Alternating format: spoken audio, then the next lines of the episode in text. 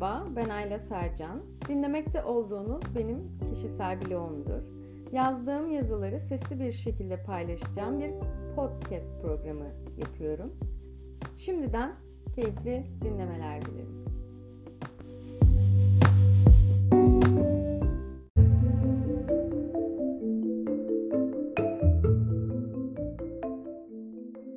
Kıbrıs'a özgü gıcık tutması.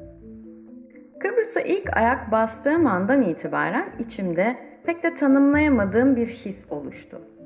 İyi bir şey olmadığını biliyordum ama tam olarak tanımlayamıyordum da. Aradan 7 yıl geçti.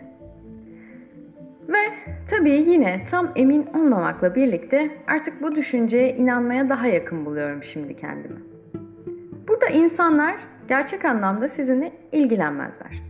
Size değer verip vermediklerini anlamak çileli bir süreçtir. Sadece kendileriyle ilgileniyor gibidirler. Gösterdikleri tavır ve davranışlardan kendilerini sorumlu hissetmezler. En önemli kısmı ise sizinle tam olarak bağ kuracak kadar size güvenmezler. İlk başlarda bunu fark ettiğimde sorunun bende olduğunu ya da bende bir şeylerin eksik olduğunu düşündüm. Sonrasında kendimi geliştirmeye, bir şeyler üretmeye devam etmeye çalıştım. Yaptıklarımı paylaştıkça yaptıklarımın desteklenmesini ya da ilgi görmesini bırakın sanki ben bile orada değilmişim gibi davranışlara maruz kaldım.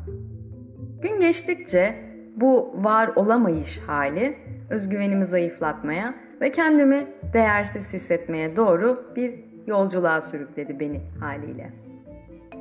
İnsan yaptıkları, söyledikleri, birileri tarafından değer gördüğü, takdir edildiği, kısacası kendini anlaşılır hissettiği ölçüde mutlu olur biraz da. Bağ kurmak tıpkı yemek gibi bir ihtiyaçtır zihinlerimiz için. Hayata tutunmak için motivasyon sağlar bir anlamda. Yok hayır, dış etkileri kafaya takmayacak kadar ermedim henüz. Bu hissediş ve yaşayış hali bir süre sonra boş vermişliğe sürükledi beni. Bunu yapınca ne olacak ki? Bir şeyler söylesem hiçbir şey değişmez ki. Cümlelerine günlük bahane çerezleri olarak çiğnedim ağzımda. Kendimi toplamak, günlük hayatıma biraz neşeyle devam edebilmek için çeşitli yollar denedim. Çeşitli içsel yolculuklar, bedensel aktiviteler, spiritüel ritüeller, kitaplar, videolar, iş ve yaşam değişiklikleri vesaire. Bu debelenmeler bir süre idare ediyor tabii yalan yok. Ancak gerçekliğe döndüğünüz her an yine her şeye baştan başlamak zorunda kalıyorsunuz. Adeta bir kısır döngü. Kırılma noktasını hep kaçırdığınız bir çemberde dönüp durmak gibi. İtiraf etmek gerekir ki sorunun kaynağını sürekli kendimde arıyor olmam bazen nafile çabalamama sebep olduğu gibi bazen de kendi zaaflarımı ve kırılganlıklarımı tanımamı da sağladı elbette. Şimdi içimden kaynaklanan sorunlarla dışımdan gelen sorunları daha iyi ayırt edebiliyorum.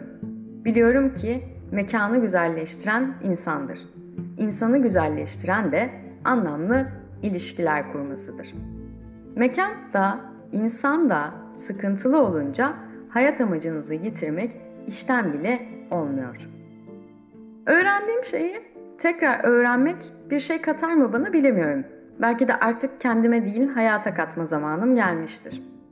Son kertede fark ettiğim, insan kendini bir yere ait hissetmiyorsa, bulunduğu yerin ona, tıpkı içine giremediği bir kıyafet gibi uymadığını düşünüyorsa, o kıyafeti zorlamaya çalışmak yerine uyacak olanlara teslim etmesi daha doğrudur.